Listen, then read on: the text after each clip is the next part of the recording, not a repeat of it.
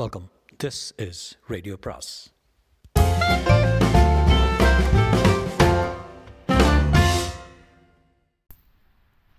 அனைவருக்கும் அன்பு வணக்கம். சாண்டில்யனின் கடல் புறா அத்தியாயம் 50 பிரிவு. அரைக்கதவை திறந்துவிட்டு அக்ஷயமுனையின் சொந்தக்காரர்கள் இதோ வந்துவிட்டார்கள் என்று இளையவல்லவன் கூறிய சொற்கள் எங்கோ தொலைவில் இருந்து அசரீரி போல காதுகளில் ஒலிக்கவும் கண்கள் பஞ்சடைந்து மிரண்டு திணறி விழிக்கவும் அந்த அறையை சுழல்வது போன்ற பிரமை ஏற்படும். எதிர்பாராத உணர்ச்சிகளால் தாக்கப்பட்டு கிலி பிடித்து வெலவெலத்து போன அக்ஷயமுனை கோட்டை தலைவன் வாயிற்படியை பார்த்த வண்ணமே ஆசனத்தில் சாய்ந்து கிடந்தான். தன் கண் முன்னே எழுந்த காட்சி உண்மையா கனவா என்ற சந்தேகம் கூட அவன் சித்தத்தில் எழுந்ததன்றி கனவாக இருந்து தொலையக்கூடாதா என்ற ஏக்கவும் உள்ளத்தில் திடுதிடுவென்று நடமாடத் தொடங்கியதுவே. இருதயமும் படக் படக் என்று பலமாக அடித்து கொண்டது. கதவு திறந்ததும் நுழைந்த தன் வளர்ப்பு மகள் மஞ்சள் அழகியை கண்டுகூட அவன் திகைப்படையவில்லை. அவளுக்கு பின்னால் ஓசைப்படாமல் வந்து அறைக்குள் நுழையாமலும் பின்னுக்கும் நகராமலும் வாயிற்படியில் புதிதாக அமைத்த நடுச்சிலை போல் நின்ற உருவத்தை கண்டதுமே பிராணனே போய்விடும் நிலையை அடைந்தான் அக்ஷயமுனை கோட்டையின் தலைவன். அவன் கண்கள் சில வினாடிகள் திகைப்படைந்த போது அந்த உருவம் சிறிது மங்கலாக தெரிந்ததென்றாலும் அந்த மங்கலிலும் பெரும் பயங்கரம் இருக்கத்தான் செய்தது. கண்கள் மீண்டும் சுயநிலை அடைந்து புத்தி சுழன்ற போது அறையும் சுழன்றதாகையால் அதில் தலைகீழாக சுழன்ற அந்த உருவத்தின் சுழற்சி கூட பழிவாங்க வரும் பெரும் பிசாசு தலைகீழாக ஆடுவது போன்ற பிரமையை அளித்தது பலவர்மனுக்கு. அத்தனை மங்கலிலும் சுழற்சியிலும் அந்த உருவத்தின் இதழ்களில் தென்பட்ட கோர புன்னகைக்கும் மயானத்தின் பூதங்களின் புன்னகைக்கும் எந்த வித்தியாசமும் இருந்ததாக தெரியவில்லை அந்த வஞ்சகனுக்கு. பூதத்தின் புன்னகை அவன் கண்டதில்லை, கண்டால் இப்படித்தான் இருக்கும் என்பதில் மட்டும் அவனுக்கு சம்பூர்ண நம்பிக்கை அந்த சில வினாடிகளில் உண்டாயிற்று. அந்த நம்பிக்கை வாழ்வின் வளத்தில் அதுவரையில் அவனுக்கு இருந்த சிறிது நம்பிக்கைக்கு கூட தூள் தூளாக உடைத்தறிந்தது. அப்படி சகலத்திலும் நம்பிக்கை இழந்த பயத்தின் வசப்பட்ட அக்ஷயமுனை கோட்டை தலைவனின் கண்கள் இறுதியை எதிர்நோக்கும் முறையிலேயே வாயிற்படியை எதிர்நோக்கி கொண்டிருந்தன. அப்படி கிளியால் நிலைத்த அந்த கண்களுக்கு எதிரே வாயிற்படியில் அசையாமல் நின்றான் சீன கொள்ளைக்காரனான அகூதா. அவன் இதழ்களில் சிறு புன்னகை ஒன்று படர்ந்து நின்றது. அவன் கூறிய கண்களில் விவரிக்க இயலாத ஒளி ஒன்று சுடர்விட்டு கொண்டிருந்தது. எந்தவித ஆயுதமும் தரிக்காமல் தான் நின்றிருந்தான் அகூதா. அதையும் கண்ட பலவர்மன் அந்த சமயத்தில் அகூதாவுக்கு ஆயுதம் எதுவும் தேவையில்லை என்றே நினைத்தான். உதடுகளில் தெரிந்த பேயின் புன்முறுவலையும் விழிகளில் விரித்த விவரிக்க இயலாத பார்வையையும் விட தன்னை கொல்லக்கூடிய ஆயுதங்கள் வேறு இல்லை என்பதையும் நன்றாக உணர்ந்த பலவர்மன் உடல் மெல்ல நடுங்கவும் செய்தது. அவன் பிரமை, கிளி, உடலின் நடுக்கம் எல்லாவற்றிற்கும் கவனித்த அகூதா வாயிற்படியை விட்டு நகராமலும் ஏதும் பேசாமல் சில வினாடிகள் நின்றான். அடுத்த வினாடிகளில் அகூதாவின் இதயத்தில் எழுந்து கொண்டிருந்தது பெரும் புயல். அதன் காரணம் இளைய பல்லவனுக்கு தெரிந்திருந்தது. மஞ்சள் அழகி அந்த காரணத்தை உணராவிட்டாலும் தன் தந்தையை அழிப்பதற்கு வேண்டிய கட்டத்தை மற்ற இருவரும் துவங்கிவிட்டார்கள் என்பதை மட்டும் அறிந்தாள். அதன் விளைவாக ஏற்பட்ட அனுதாபத்துடனும் அனுதாபம் நீண்ட நாள் பழக்கமும் விளைவித்த அன்புடனும் தந்தையை அணுகி அவன் தோல்மையில் ஆதரவுடன் தனது கையை வைத்தாள் மஞ்சள் அழகி. அந்த ஆதரவு கரம் கூட அவனுக்கு அமைதியை அளிக்கவும் இல்லை, பயத்தை நீக்கவும் இல்லை. பாதாளத்தில் விழத் தொடங்கியவனுக்கு அருந்த கயிறு அளிக்கும் ஆதரவையே அந்த கரம் அந்த நிலையில் அளித்தது அவனுக்கு. ஆகவே அந்த கையை கூட தன் கையால் அகற்றினான். மீண்டும் மஞ்சள் அழகி அவன் மீது கையை வைக்கப் போனால், வேணாம், அந்த பாதகன் மீது உன் புனிதமான கையை வைக்காதே என்ற அகூதாவின் சொற்கள் எழுந்து அவள் கையை திடீரென தேக்கின. மஞ்சள் அழகியின் சீற்றம் மிகுந்த விழிகள் அகூதாவை நோக்கி திரும்பின. என் தந்தை மீது கையை வைக்கலாமா கூடாதா என்பதை எனக்கு சொல்ல நீங்கள் யார் என்று சீற்றம் மிகுந்த சொற்களையும் கொட்டினாள் அக்ஷயமுனை அழகி. அந்த கேள்வியை அவனேகள் அகூதாவின் பதில் வந்த குரல் சர்வசாதாரணமாக தான் இருந்தது மஞ்சள் அழகிக்கு. ஆனால் பலவர்மனுக்கு அதில் ஏதேதோ பொருள்கள் சொல்லித்தன. மஞ்சள் அழகி பலவர்மனை பார்த்து அகூதாவையும் ஒருமுறை பார்த்தாள். தந்தையை மரியாதை மட்டின்றி ஏன் அழைக்கிறீர்கள் என்று மீண்டும் வினவினால் மஞ்சள் அழகி சிறிதும் கோபம் குறையாமலே, அதற்கு அவனே காரணம் கேட்கலாம் பெண்ணே என்றான் அகூதா. மீண்டும் மஞ்சள் அழகிக்கு எதுவும் புரியவில்லை. ஏதாவது விளக்கம் கிடைக்குமா என்பதற்காக இளையவல்லவனை ஒருமுறை நோக்கினாள். அவன் முகம் உணர்ச்சியற்று கல்லாக உறைந்து கிடந்தது. ஆகவே மறுபடியும் அகூதாவை கேட்டான். அக்ஷயமுனை கோட்டையில் தலைவரை மரியாதையின்றி அழைக்கிறீர்கள், அவரை மட்டுமென்ன என்னையும் பெண்ணே என்று அழைக்கிறீர்கள். அப்படி அழைக்க உங்களுக்கு என்ன உரிமை இருக்கிறது?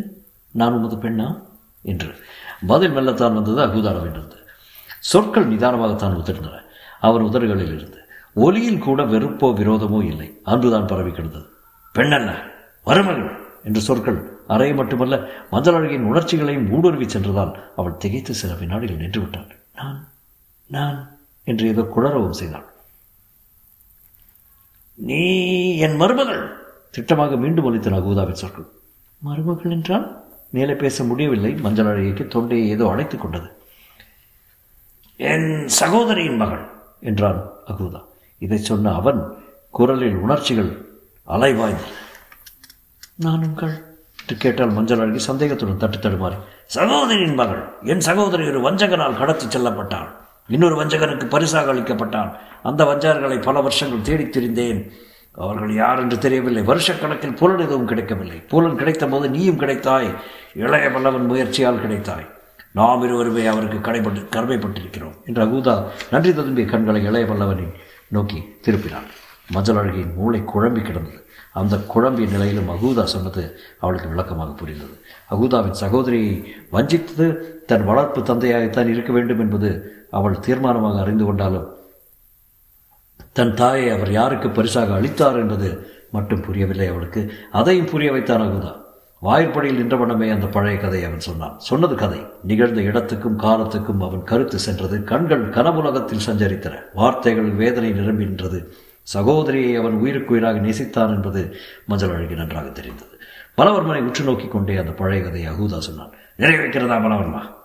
சொர்ணத்தீவின் தலைநகரான ஸ்ரீவிஜயத்தின் கடற்கரை ஓரத்தில் இருந்த அந்த சிறு குடிசை என்ற ஆரம்ப கேள்வியுடன் கதை தொடங்கிய அகூதா, அன்று அந்த சிறு குடிசையில் இருவர் இருந்தார். ஒருவன் வலைஞனான அகூதா பரம ஏழை. மீன் பிடிக்க அன்று படகில் ஓடினான். அந்த மீனை சமைக்க குடிசையில் இருந்தால் அவன் சகோதரி. இருவரும் ஏழ்மையிலும் பரஸ்பர அன்பினாலும் நல்வாழ்வு நடத்தினார்கள். இருவரும் கடற்கரை பறவைகளாக ஆடி ஓடி திரிந்தார்கள். அந்த பறவைகளில் பெண் பறவை மிகவும் அழகாக இருந்தது. யாரோ ஒருவன் கண்ணிலும் பட்டன். அதை பிடித்து வரும்படி அவன் இன்னொருவனுக்கு சைகை செய்து போனான். இன்னொருவன் அதை கண்ணி வைத்து பிடித்து போனான். சகோதரனான ஆண் பறவை கடலுக்கு மீன் கொத்த போயிருந்த சமயத்தில் பெண் பறவையை கொத்தி கொண்டு போயிற்று ஒரு கழுகு. திரும்பி வந்ததும் ஆண் பறவை அலைந்தது, தேடி திரிந்தது, துடித்தது. விசாரித்ததில் தகவல் எதுவும் கிடைக்கவில்லை. நல்லுடை உடுத்தி இருவர் புறவிகளில் வந்ததாகவும் ஒருவன் என் சகோதரியை நோக்கி கை காட்டி சென்றதாகவும் மற்றவன் அன்றிரவு அவளை பலவந்தமாக கதற கதறக தூக்கிச் சென்றதாகவும் கேள்விப்பட்டேன். அவர்கள் யார் என்று அங்கிருந்தவர்களுக்கு தெரியவில்லை. இளைய பல்லவர் ஓலை கிடைத்த பின்புதான் உண்மை அறிந்தேன். என் சகோதரியை அலர் அலர தூக்கிச் சென்றவன் இந்த அயோக்கியன் பலவர். அவளை கெடுத்து வதைத்து கொன்றது யார் என்று தெரியவில்லை என்றான் அகூதா. ஜெயவர்மன் என்று இளைய பல்லவன் சொற்கள் அந்த அறையில் மிக பயங்கரமாக ஒலித்தது. யார்? ஜெயவர்மனா? ஸ்ரீ விஜயத்தில் சாம்ராஜ்யபதியா? எதற்கும் அசையாத அகூதாவின் குரலும் அசைந்தது. ஆம் தலைவரே, ஜெயவர்மன். ஆனால் அவன் உமது சகோதரியை வதைக்கவில்லை. கடற்கரையில் பலமுறை கண்டு அவள் இணையற்ற எழிலுக்கு இதயத்தை பறிகொடுத்தான். ஆகவே அவளை அடைய தீர்மானித்தான். அதற்கு உதவினான் பலவர்மன் என்று விளக்கினான் இளையவன். கடற்கரை வாசிகள் அப்படி சொல்லவில்லையே. அரசரை கூடவா அவர்களுக்கு அடையாளம் கண்டுபிடிக்க முடியாது என்று வினவினான் அகூதா. முடியாது. இருவரும் மாறு வேடத்தில் இருந்தார்கள் என்றான் இளையவன். அத்துடன் மேலும் சொன்னான். உங்கள் சகோதரியை தூக்கிச் சென்ற காலத்தில் ஜெயவர்மன் அரசர் அல்ல, இளவரசனாயிருந்தான். ஆகவே மன்னருக்கு தெரியாமல் உங்கள் சகோதரியை பலவர்மன் மேற்பார்வையால் வெளியூரில் வைத்து அடிக்கடி சென்று அவளுடன் வசித்தான். அடுத்த வருடம் தந்தை இறக்கவே அவன் அரியணை ஏறினான். அதே வருடத்தில் மஞ்சள் அழகியும் பிறந்தாள். மஞ்சள் நிற பொன்னை போலிருந்த அவள் அழகை கண்டு பூரித்தான் ஜெயவர்மன். ஆனால் அவளை ஈன்ற அன்னை ஈன்ற நிமிடத்தில் காலமானாள். குழந்தையை என்ன செய்வதென்று தெரியவில்லை ஜெயவர்மனுக்கு. சில நாட்கள் தாதி ஒருத்தியிடம் கொடுத்து மறைவில் வளர்த்தான். இடையில் அக்ஷயமுனை கோட்டை தலைவனாகிவிட்ட பலவர்மனிடம் குழந்தையை அனுப்பினான் என்ற இளையவளவன் சற்றே கதையை நிறுத்தினான். அந்த விசித்திர கதையை கனவில் கேட்பது போல கேட்டுக்கொண்டிருந்த மஞ்சள் அழகி சொல்லுங்கள் என்றால் உணர்ச்சி மலையில் சிக்கி மேலே விவரிக்க புகுந்த இளையவல்லவன் கேட்டான். யார் மூலம் உன்னை அனுப்பினார் மன்னர் தெரியுமா என்று. ஒரு தூதன் மூலம் என்றால் மஞ்சள் அழகி குரல் தழுதற்கு. அந்த தூதன் யார்? இளையவல்லவன் கேள்வி திடமாக எழுந்தது. தெரியாது என்றாள் மஞ்சளாய். என்ன ஆனான்? திரும்பி போய்விட்டான். இல்லை, திரும்பவில்லை. வேறு இந்த அறையில் கொல்லப்பட்டான். பொய், பொய், இருக்காது என்று கூவினாள் மஞ்சளாழகி. இல்லை, பொய்யில்லை மஞ்சளாழகி, உண்மை, முக்காலும் உண்மை. உன்னை கொண்டு வந்தவன் ஸ்ரீ விஜயத்தின் ஊதளபதி. அவன் இந்த அறையில் கொல்லப்பட்டான். அவன் கொடுத்த ஓலையில் ஜெயவர்மன் பழைய கதையை மீண்டும் எழுதியிருந்தால் அந்த ஓலையை பத்திரப்படுத்தி கொண்டான் பலவர்மன். நாட்கள் ஓடின. ஜெயவர்மன் கைப்பட இருந்த இந்த ஓலை பலவர்மனுக்கு பெரிதும் உதவிற்று. அதை கொண்டு அடிக்கடி ஜெயவர்மனை மிரட்டி பல சலுகைகளை பெற்றான் பலவர்மன். இடையே எழுந்தது அகூதாவின் பயங்கர புகழ். அதையும் சுட்டிக்காட்டி அக்ஷய முறையில் தன்னை பெரிதும் பலப்படுத்தி கொண்டான். பூர்வகுடிகளை பாதி பயத்தாலும் பாதி நயத்தாலும் தன் வசப்படுத்தி கொண்டான். ஸ்ரீ விஜயத்தின் சாம்ராஜ்யவதிக்கு அடிப்படையாக மதிக்கப்பட்டான் பலவர்மன். காலக்கிரமத்தில் அக்ஷயமுறை கொள்ளைக்காரர்கள் தங்கும் இடமாயிற்று. இதன் புகழும் பலவர்மன் அக்கிரமும் எங்கும் பரவின. அக்ஷயமுனை ஸ்ரீ விஜயத்தின் பலமான, யாரும் அசைக்க முடியாத துறைமுகமாயிற்று. அதை உடைக்க தீர்மானித்த இங்கு வந்தேன். அது மட்டும் உடையவில்லை, வேறொரு பெரும் மர்மமும் உடைந்தது என்று விவரித்தான் இளையவல்லவன். மஞ்சளாழகி திக்பிரமை அடைந்து உட்கார்ந்திருந்தால் பலவர்மன் நிலை சொல்ல உண்ணாதாயிருந்தது. கதையை கேட்ட அகூதாதான் அடுத்தபடி பேசினான். சரி, மேலே நடக்க வேண்டியதை கவனிக்கலாமே என்றான். அந்த குரல் பலவர்மனை ஒரு உலுக்குலுக்கியது. மேலே என செய்யப்போகிறீர்கள் என்று தீனமான குரலில் கேட்டான். அதை நீதான் தீர்மானிக்க வேண்டும் என்றான் அகூதா.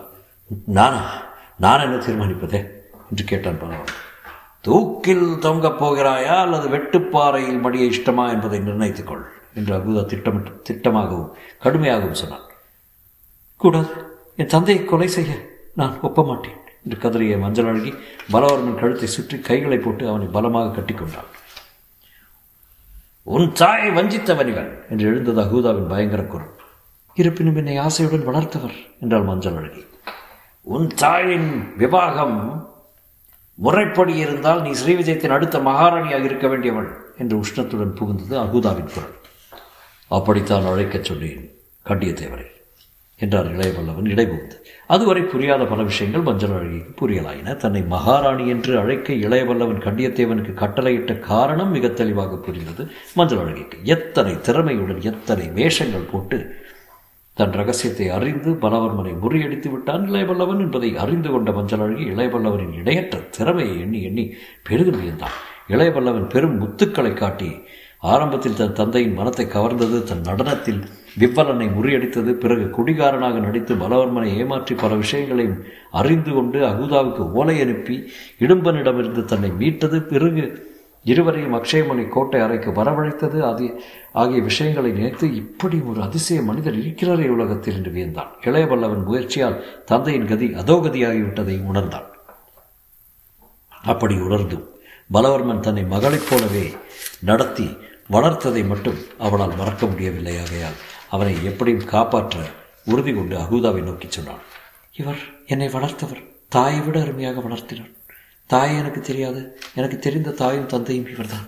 இவரை கொல்லும் முன் என்னை கொல்ல வேண்டும் என்று இளையவல்லவன் முன் வந்து தேவையில்லை, இவரை கொல்ல தேவையில்லை என்றான் அகூதாவை நோக்கி. வேறு என்ன செய்வது என்று கேட்டான் அகூதா.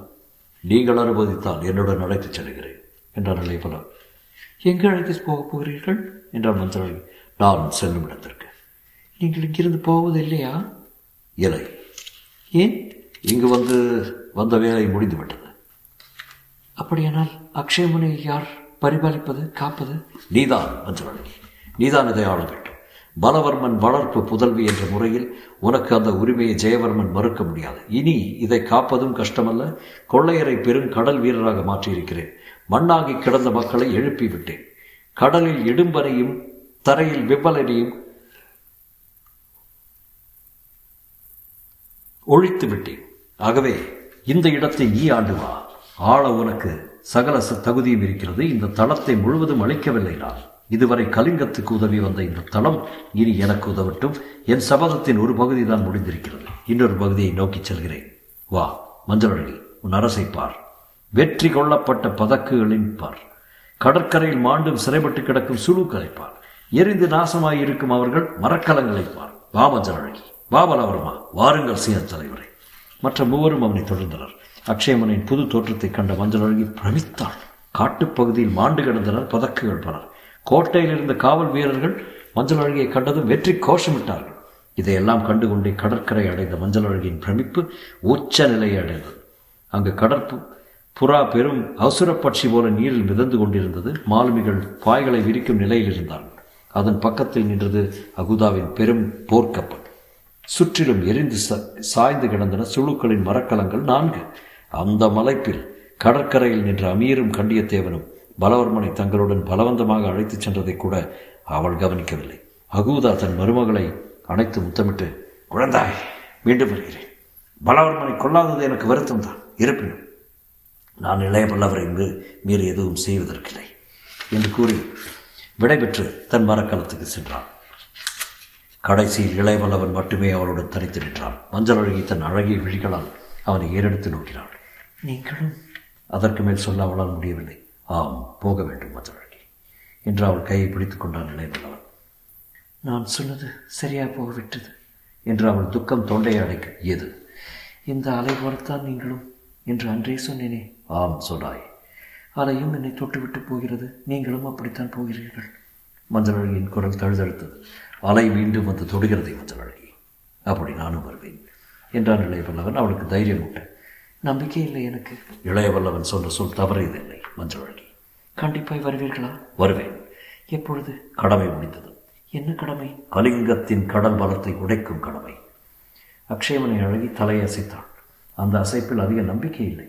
அவன் கடமையின் ஒரு பகுதிதான் கலிங்கத்தின் கடலாதிக்கத்தை உடைப்பது, இன்னொரு பகுதி குணவர்மனை ஸ்ரீவிஜயத்தின் அரியணையில் அமர்த்துவது என்பதை அவள் அறிந்திருந்தாள். அந்த இரண்டாவது கடமையின் அஸ்திவாரம் காஞ்சனாதேவியின் காதல் என்பது அவளுக்கு சந்தேகம் வர தெரிந்திருந்தது.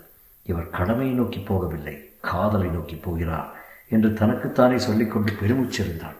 அவள் அழகிய கன்னத்தில் தன் இதழ்களை பொருத்திவிட்டு காத்திருந்த படகை நோக்கி வெகு வேகமாக சென்றான் இளைய பல்லவன். மஞ்சளழகி கடற்கரையிலேயே அலையோரத்திலேயே நின்றிருந்தாள். முதலில் துறைமுகத்தை விட்டு சென்றது அகூதாவின் மரக்கலம். பிறகு அசைந்தது பாய் விரித்த கடல் புறா. கடலின் அலைகளை அழகால் கிழித்து கொண்டு தன் முதல் பயணத்தை துவங்கியது. அந்த கடற்புறாவின் எழில் சாதாரண சமயத்தில் மஞ்சளழகியின் இதயத்தை கொள்ளை கொண்டிருக்கும். ஆனால் காதலன் பிரிந்து சென்ற அந்த சமயத்தில் அவள் அதன் எழிலை பார்க்கவும் சக்தியற்று நின்றாள். பாலூர் பெருந்துறையில் இளைய பல்லவன் கரையில் இருந்தாள். மரக்கலத்தில் கண்ணீர் திரையிட நின்றாள் காஞ்சனாதேவி. இன்றோ மஞ்சளழகி மை விழிகள் நீர்த்திரையிட தரையில் நிற்கிறாள். மரக்கலத்தில் ஓடுகிறான் படைத்தலைவன். இரண்டும் மாறுபட்ட நிலைதான். ஆனால் இரு மாதர் காதலிலும் மாறுபாடு இல்லை. இரண்டும் உறுதியான காதல். இரண்டும் உள்ளத்தை சிதற அடிக்கும் சக்தியை உடையன. எது வெற்றி கொள்ளுமோ காலம்தான் சொல்லும். ஆனால் கடற்புறாவின் தளத்தில் நின்ற இளைய பல்லவன் இதயத்தில் அன்று மஞ்சள் அழகியே குடிகொண்டிருந்தான். கரையில் நின்ற அவள் உருவம் காலை செந்நிற ஒளியில் அவள் பொன்னிற மஞ்சளை பளபளப்பாக மாற்றி அவளை அக்ஷயமுனை தேவதை என அடித்திருந்தது. வருந்தாதை மஞ்சள் அழகி, கடமையை நோக்கி போகிறேன், சீக்கிரம் வந்து விடுவேன் என்று தளத்தில் நின்று இளைய பல்லவன் முணுமுணுத்தான். வேகமாக அடித்த காற்று அந்த சொற்களை மஞ்சள் அழகிக்கு கொண்டு சென்றதோ என்னவோ தெரியாது. பாய்மரத்தை மட்டும் நன்றாக ஊந்தி கடற்புறாவின் வேகத்தை அதிகப்படுத்தியது. காதலனை பிரிப்பதில் காற்றுக்குத்தான் எத்தனை ஆனந்தம். இத்துடன் 2ஆம் பாகம் முற்றுவிட்டது.